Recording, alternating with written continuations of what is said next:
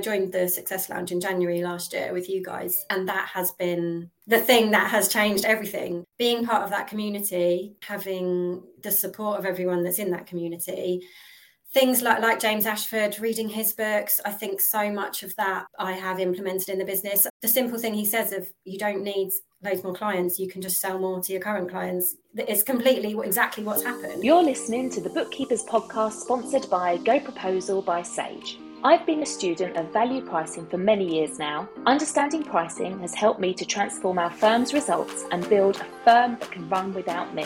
A key tool we use for pricing in our firm is Go Proposal. It allows us to build the price in person with the prospect and send out a proposal and engagement letter immediately, which has saved us hours from how we used to do it before. Not only that, but being able to create a standardized pricing system within the software means everyone on my team can use it, freeing me up from being the bottleneck. If you're not using it already, I highly recommend you check it out.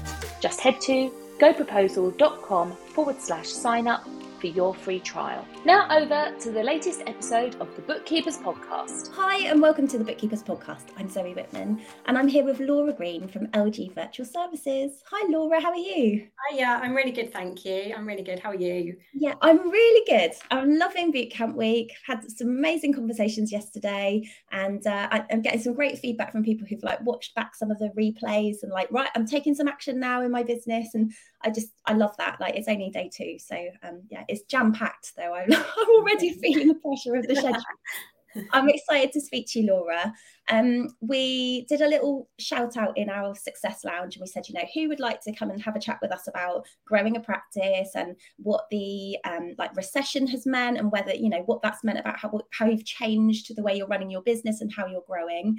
And, uh, and you sent me a great email and you said, look, I'd love to talk about what's happening for me. So, and thank you so much for that. So it's such an inspirational story. And I think that in a very short time frame, you've made some really big changes in your business. So, um, Laura, do you want to start by telling us a little bit about your background before you started a practice and what what sort of motivated you to start your practice in the first place?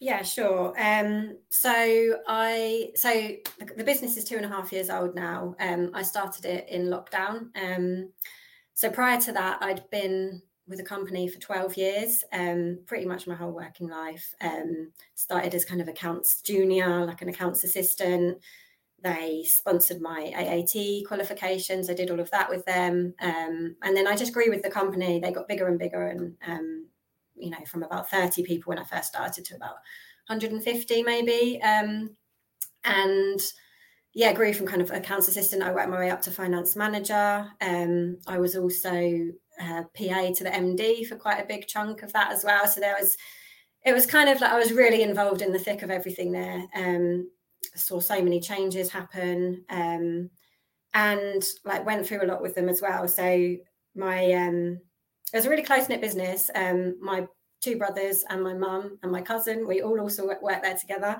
Um and when during that time my mum actually got diagnosed with cancer. And um she was the receptionist. She was like the bright cheerful you know front of house. She was everyone loved her. She was amazing. Um, and a, basically it was terminal and uh, she didn't get better. And um, you know they were so supportive. It was it was amazing. She was on a trial a drugs trial um, so we had to go to london every couple of weeks. They you know i was basically allowed to do whatever i needed to do be with her. Um, and yeah it was it, it was amazing. But i mean we we you know we lost her almost two years later. And it just felt like we'd just been through so much you know as a family and as a business there were you know they, they, were so involved in all of it. You know, they knew everything that was happening. Um, her funeral, we we arranged it for a weekend because we wanted everyone at work to be able to go without them having to close the office. And um, yeah, so that kind of follows on later as to why I, th- I, think when something like that happens, your mindset changes massively, um, and the way you look at life, and um, you know the fact you've only you know you might not be here for as long as you think you're going to be. Um, so carried on working for the company, but it was kind of never never really the same. It was really quite hard to kind of walk through those doors every day. Um, and you know, she wasn't there. And um, I went on about a year later to have my little boy.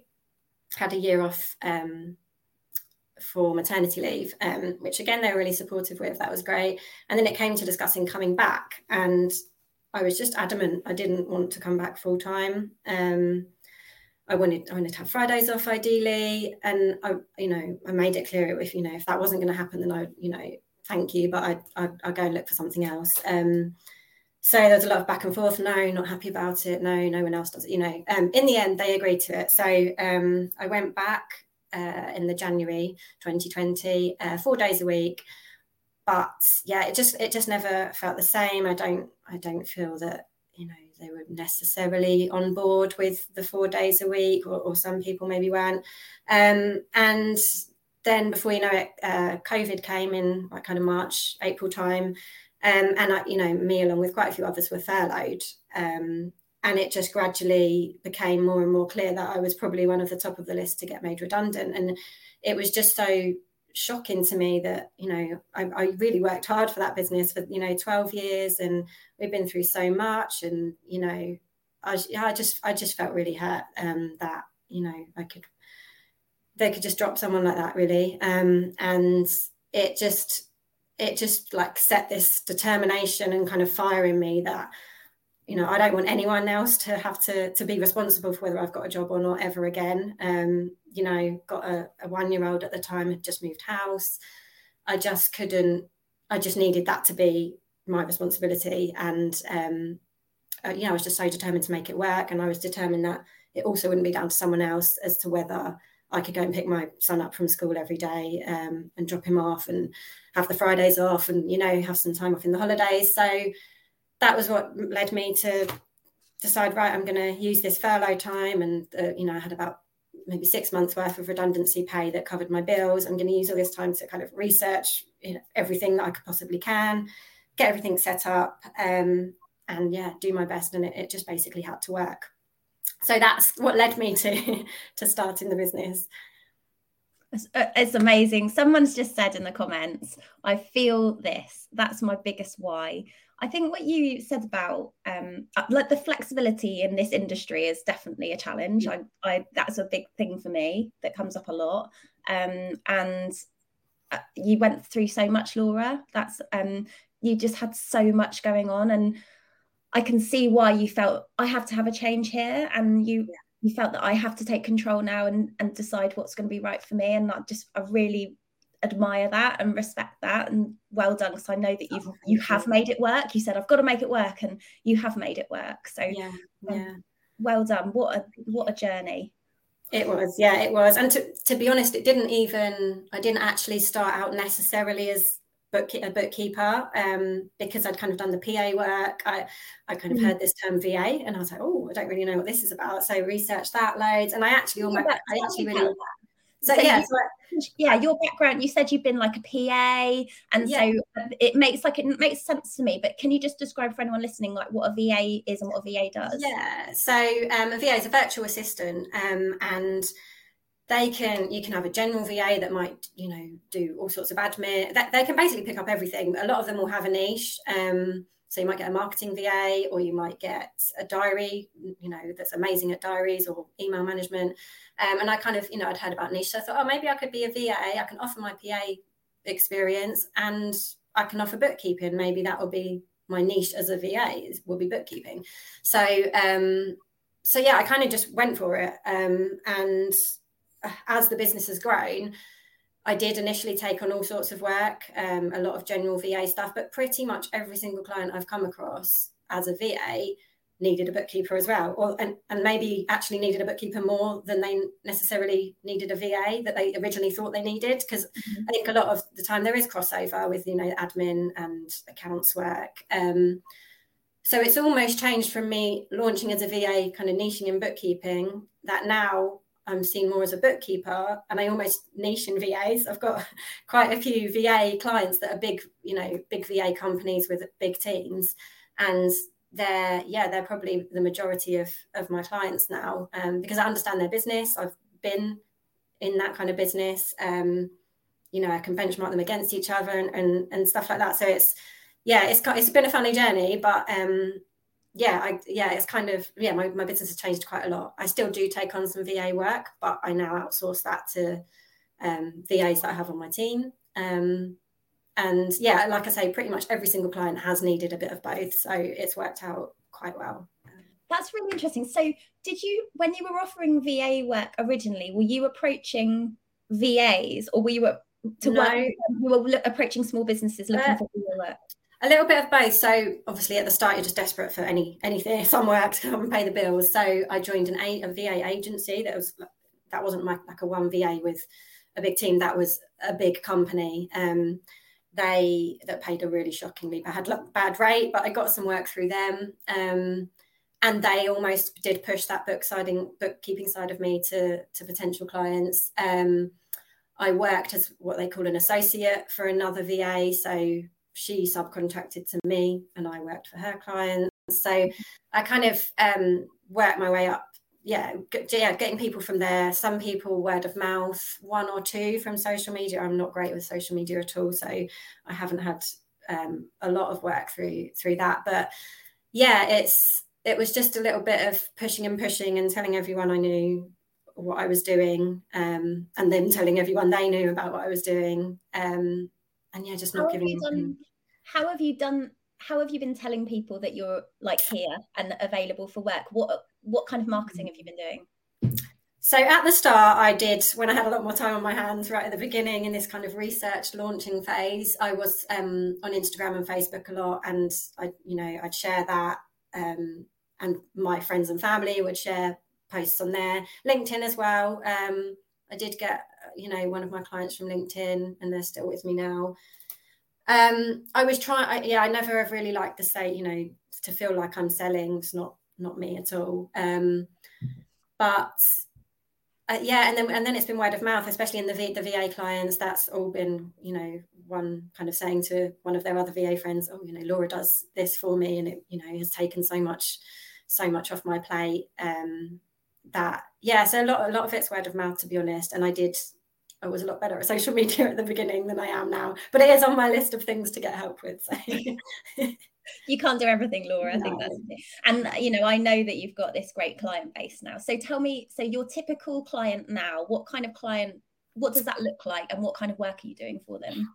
Um, so that every single client is a, is a service provider um, online, so they're very much open to the virtual way of working. Um, all on Xero except one, and I wouldn't take anyone that isn't on Xero now. Um, and I like them to be. They're all they all turn over between a quarter of a million and five million. Um, so I haven't got a huge. I've got nine clients at the moment, so it's not quantity, but they're big clients. And for them, for pretty much all of them, we're kind of an all-in-one accounts department. Um, and with most of them, I started off, they just wanted someone to like maybe raise their invoices, get close to the business to understand who their customers were and what the what the business model looks like, and maybe do their invoicing once a month. And from doing that, it's just then built up and built up. Oh, can you do the bank rec? Oh, how about do you want me to process your supplier invoices and you know um, your guys' expenses? And it's just built up um, through there. So now um, they yeah everyone's pretty much accounts and a little bit of admin department depending on the clients. and just recently um, i've started subcontracting out management accounts and cash flow um, forecast so that's i think we've got that in place for three of the clients now. And um, it's made a huge difference. They like you know they just real like the, the reports that can be produced are amazing. And um, i wouldn't have had the confidence i think to although i can do it and i've done it you know in excel based on sage data i'd never um, done it you know from from my own business. So having the support of someone um, that i can subcontract the, to that really knows what they're doing and produces these amazing pretty reports that the clients are really impressed with um, it's made a huge a huge difference. Um, and yeah people are just they're just growing more and more and wanting more and more services now. Um, and now i feel confident to, to, provide it. Now i've got a, you know a good team um, around me. It's it's working really really well um, we talk about advisory quite a lot and uh, i think it's something that's going to come up this week we're talking to a float about cash flow forecasting and i you know i know that it's something that can really help clients. Um, you said that you didn't necessarily have the confidence and it was something you looked to outsource. How did you start to offer advisory services in the first place? How did that conversation come up with your clients? Was it you mm. saying, hey, w- could I help you with this? Or was it them saying, actually, we need more information? Do you know what? With each of them, I think it's been, they kind of said to me, oh, you know, I've got a meeting, they might have a coach, for example, I've got a meeting with my coach um, this quarter. Can you run me off a P&L from Xero? And for the first while, I was doing that. Um, and that would be it and then when I kind of was speaking more and more to the clients, you know, that, you know, they really want to be closer to the numbers. They want to, one of them's ter- their business birthday is in the summer and they want to throw a bit of a party for everyone and they want to have a budget and they have no idea what the budget for that's going to be. So it's just through having these conversations um, that people, yeah, that, that then I'm able to say, oh, actually, why don't we um, you know, pull off. I, I, can make this report a lot better for you. In fact, the one that I've just um, we've just kind of agreed we've agreed the letter of engagement to do this for her. She she wasn't having any reporting done at all. Um, and I priced it for her, and she said, "Oh, you know, can't we just pull it off Xero? Um, it's, you know, I think that you know it's a little bit expensive. Can we just pull off the report from Xero rather than having all these software costs and such a high fee for doing it?"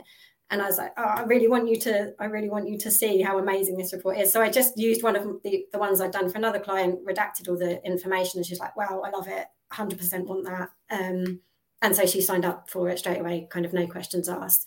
Um, so yeah, it's just it, it's just about ask, asking the question, like, oh, actually, we can we can do this for you. That would probably be really useful.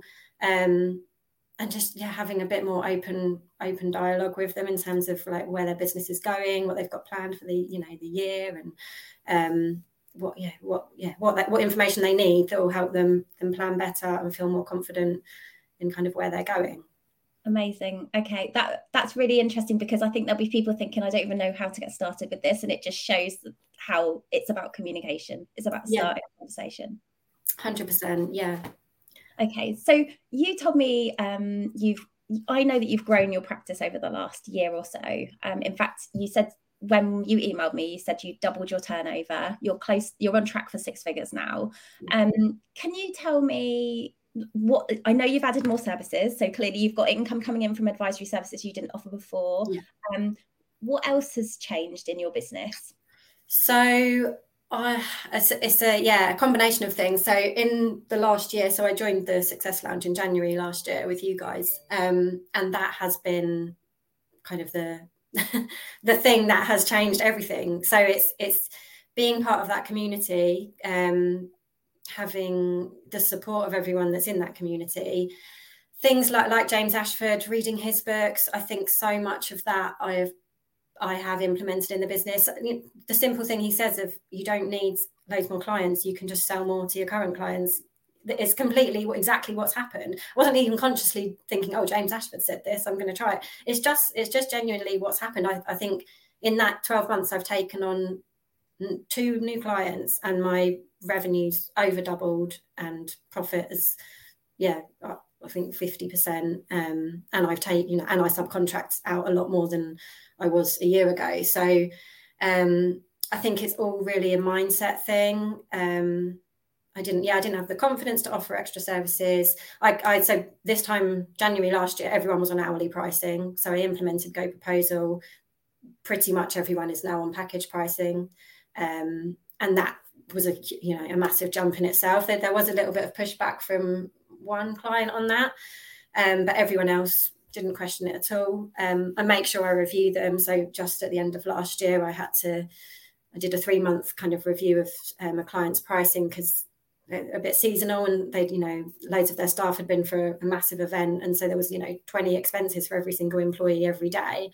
So, um, you know, went and reviewed that. And there's no questions asked because you can explain it. You can say, oh, there's, you know, 100 extra transactions um, on average now. So we need to we need to increase the price for that. Um, so yeah, it's all been I'd say yeah mostly mindset um, in terms of what what's changed in the business and confidence and having people around me that um, are like-minded and are happy to support and yeah are just amazing at what they do as well so um, between us we can carry on providing this brilliant service whilst actually offering more services as well Amazing. Um, how so? How did you feel about changing your pricing, like your structures, going from hourly rate to quoting a fixed price? Like, how did you really feel going into the first conversations about repricing?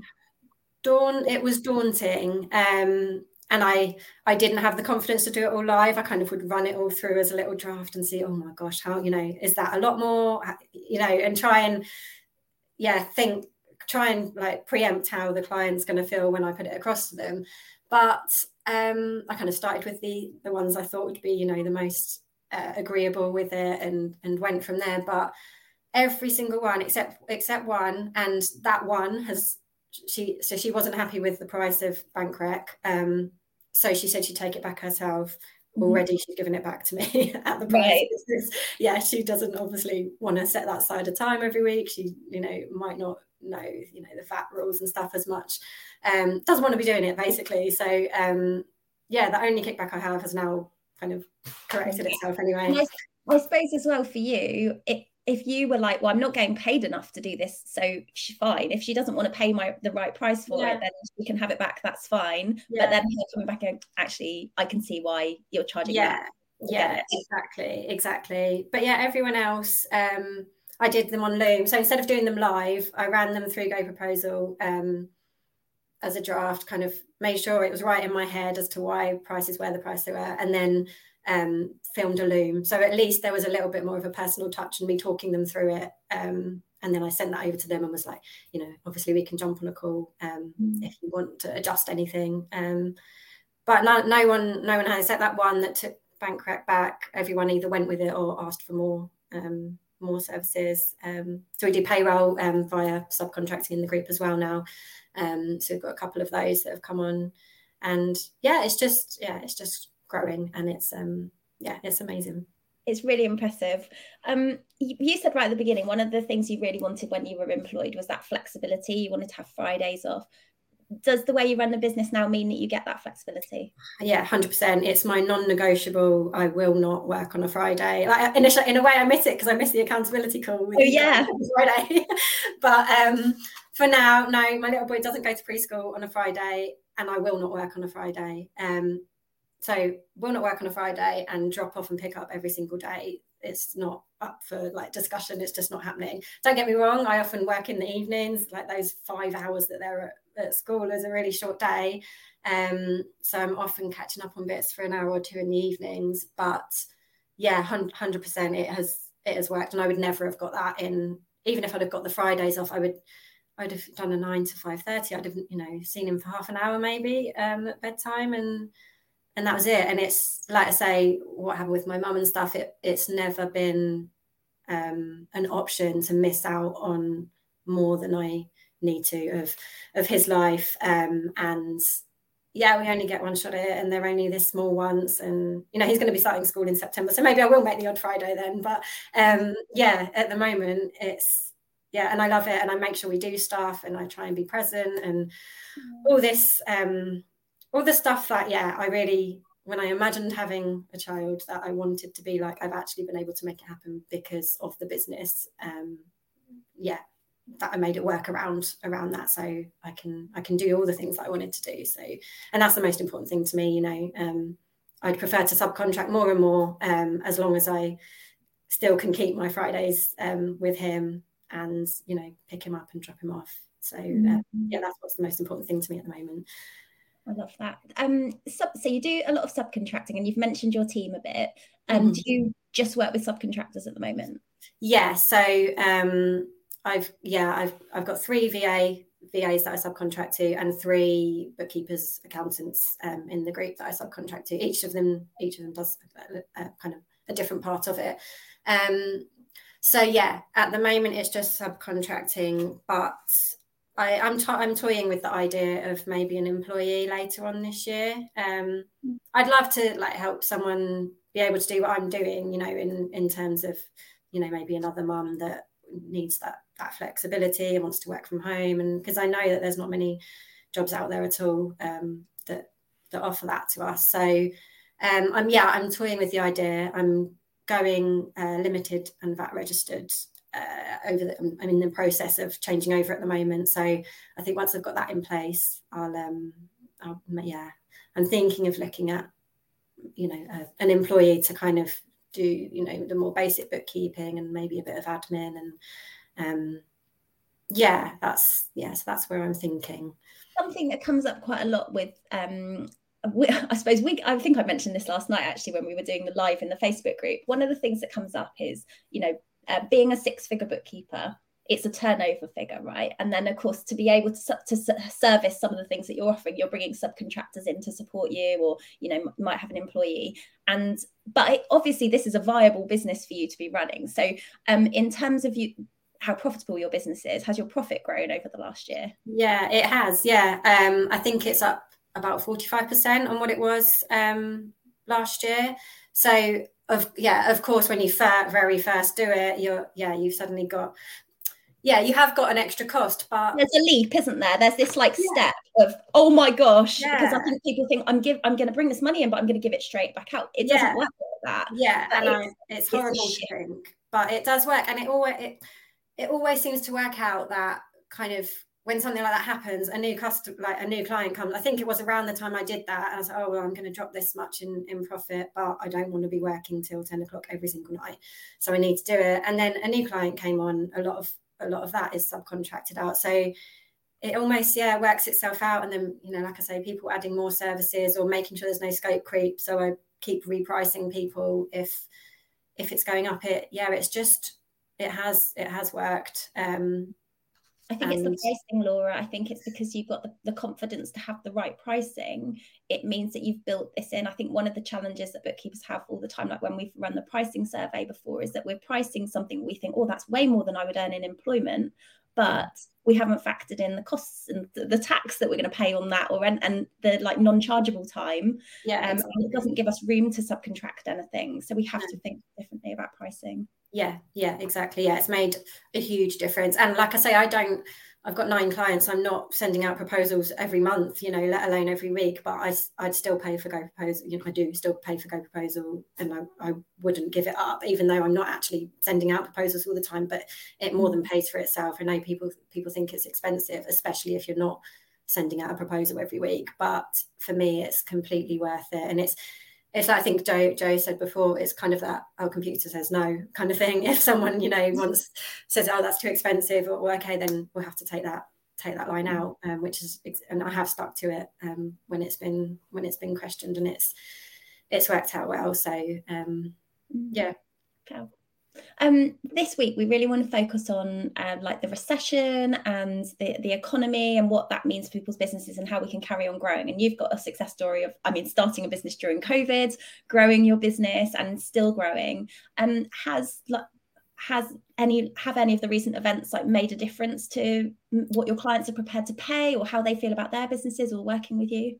No, um, I can't say it has. No, I'm very much, I think pretty much everyone said yesterday as well. I'm of the same thinking. I don't watch the news and I don't want to consume my my mind with any of the like like we, like we said if there's something big to hear about we'll get an email when the interest rate went up for example last mm. last week um uh we yeah i think anything that we need to know about we're going to hear about so i don't yeah i'm not focused on it at all um i've I'm always having those kind of conversations with clients, like I say, about, you know, oh, would a cash flow help you to to like plan that? And, you know, like like with float, um, that we're about to implement, you know, you can have access to it and fiddle around with the numbers. So you can do a bit of scenario planning and stuff like that.